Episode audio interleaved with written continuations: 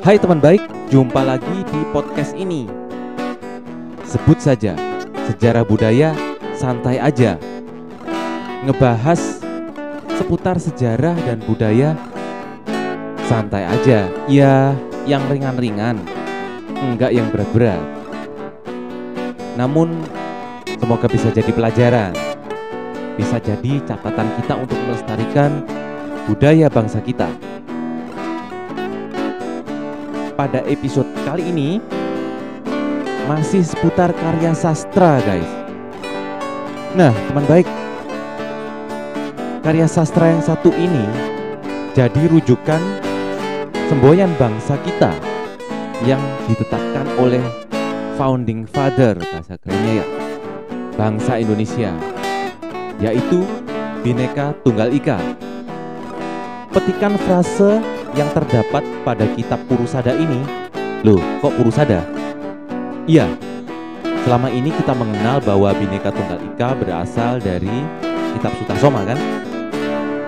Nggak keliru sih Tapi sebetulnya kitab Sutasoma ini judul resminya adalah Purusada Jadi sebetulnya nama kitabnya adalah Purusada Purusada sendiri diambil dari nama seorang raksasa seorang raja raksasa tepatnya yang suka makan manusia guys. Lebih sering dikenal dengan kitab Sutasoma karena kitab ini menceritakan seorang pangeran, kisah seorang pangeran beragama Buddha yang bernama Sutasoma. Jadi tokoh sentralnya teman baik. Tulisan di kitab putih yang digenggam di kedua cakar burung Garuda yang perkasa itu bisa langsung kita saksikan ya teman baik. Bisa kita saksikan di Museum Nasional Indonesia. Ya jadi Bhinneka Tunggal Ika bisa dilihat di pupuh ke-139 pada kitab Purusada ini. Adapun salinannya bisa dijumpai di Museum Nasional Indonesia teman baik. Salinan ini berupa lontar 40,5 cm kali 3,5 cm disalin pada tahun 1851 di mana kitab ini berisikan 182 halaman yang masing-masing berisi empat baris teman baik. Ternyata nggak cuman Bhinneka Tunggal Ika yang dirujuk dari kitab Purusada ini. Istilah Pancasila juga dirujuk dari kitab ini teman baik. Inilah yang bikin saya tertarik membahas sedikit soal kitab Purusada di podcast ini. Empu Tantular menyebutkan dalam kitab ini ada dua bentuk atau dua macam istilah Pancasila.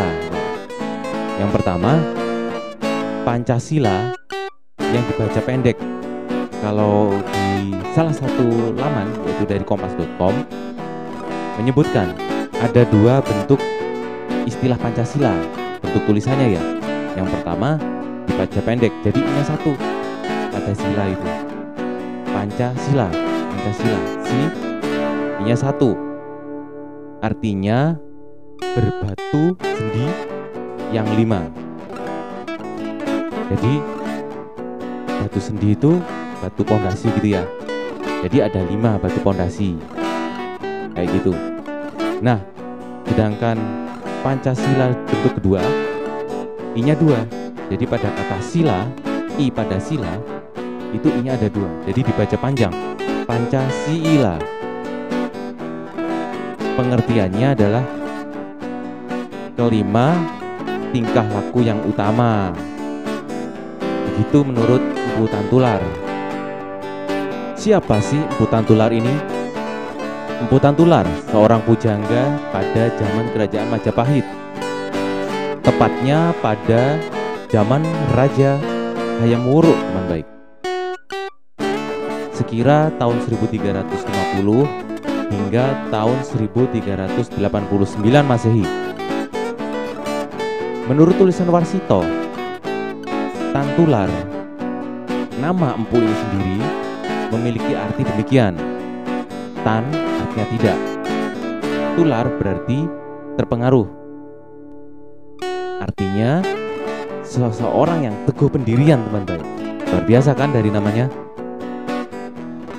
Menurut Zoetmulder, emputan tular juga menggubah satu kitab lagi namanya Arjuna Wijaya. Emputan tular merupakan tokoh yang sangat berpengaruh.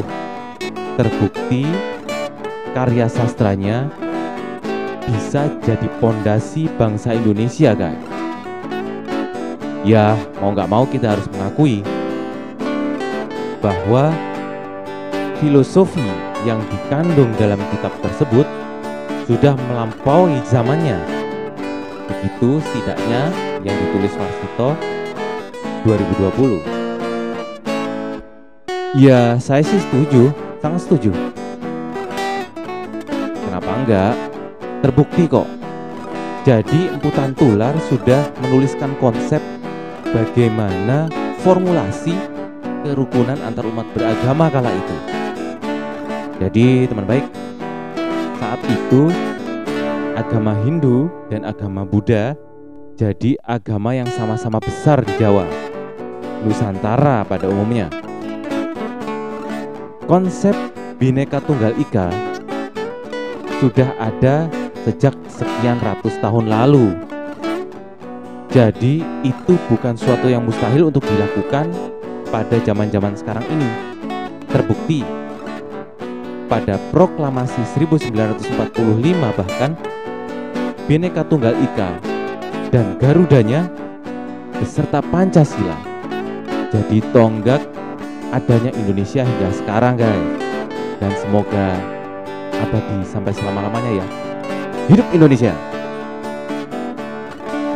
Di dalam kisah Sutasoma ini sendiri Emputan Tular mengisahkan dan mengisyaratkan bagaimana sih resep untuk mencapai Bhinneka Tunggal Ika itu sendiri teman baik.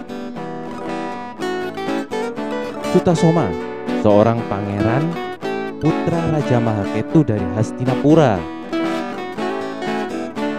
menerapkan ajaran Buddha dengan penuh kasih jadi teman baik, kesatuan yang beragam itu hanya bisa disatukan dengan cinta kasih. Tidak bisa dengan paksaan, tidak bisa dengan peperangan atau kekerasan. Suta Soma sudah membuktikannya. Dikisahkan di sana teman baik, dia rela berkorban untuk sesamanya. Ketika ada harimau yang hendak memangsa anaknya sendiri. Sutasoma berkorban, rela menyerahkan dirinya untuk dimakan harimau itu. Namun, harimau itu singkat cerita, ia sadar bahkan berbalik mengikuti Sutasoma.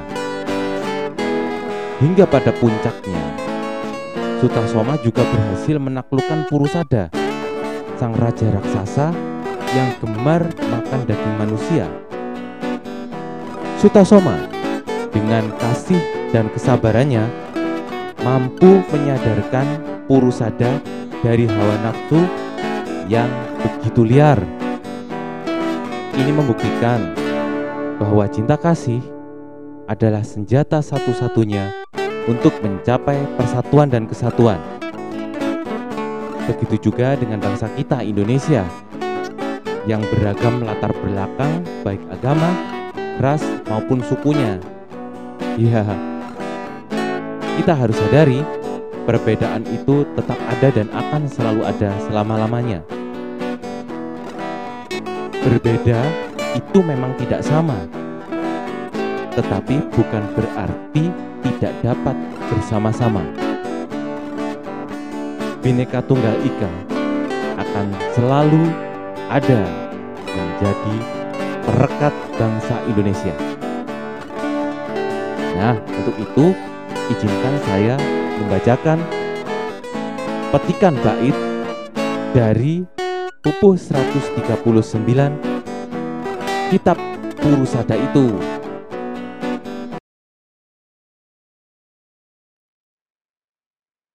Ruanika, Datu, Datu, Winu, Winu, Wisuda, Wiswa, Binik, Binik, Rakwa, Apan, Apan, Parwan, Parwanosan, Mangka, Nang, Nang, Tua, Siwa, Siwa, Tunggal, Tunggal, Tunggal, Binek, Binek, Tunggal, Ika, Ika, Tanhana, Dharma, Dharma, Mangrua, Rua, Rua,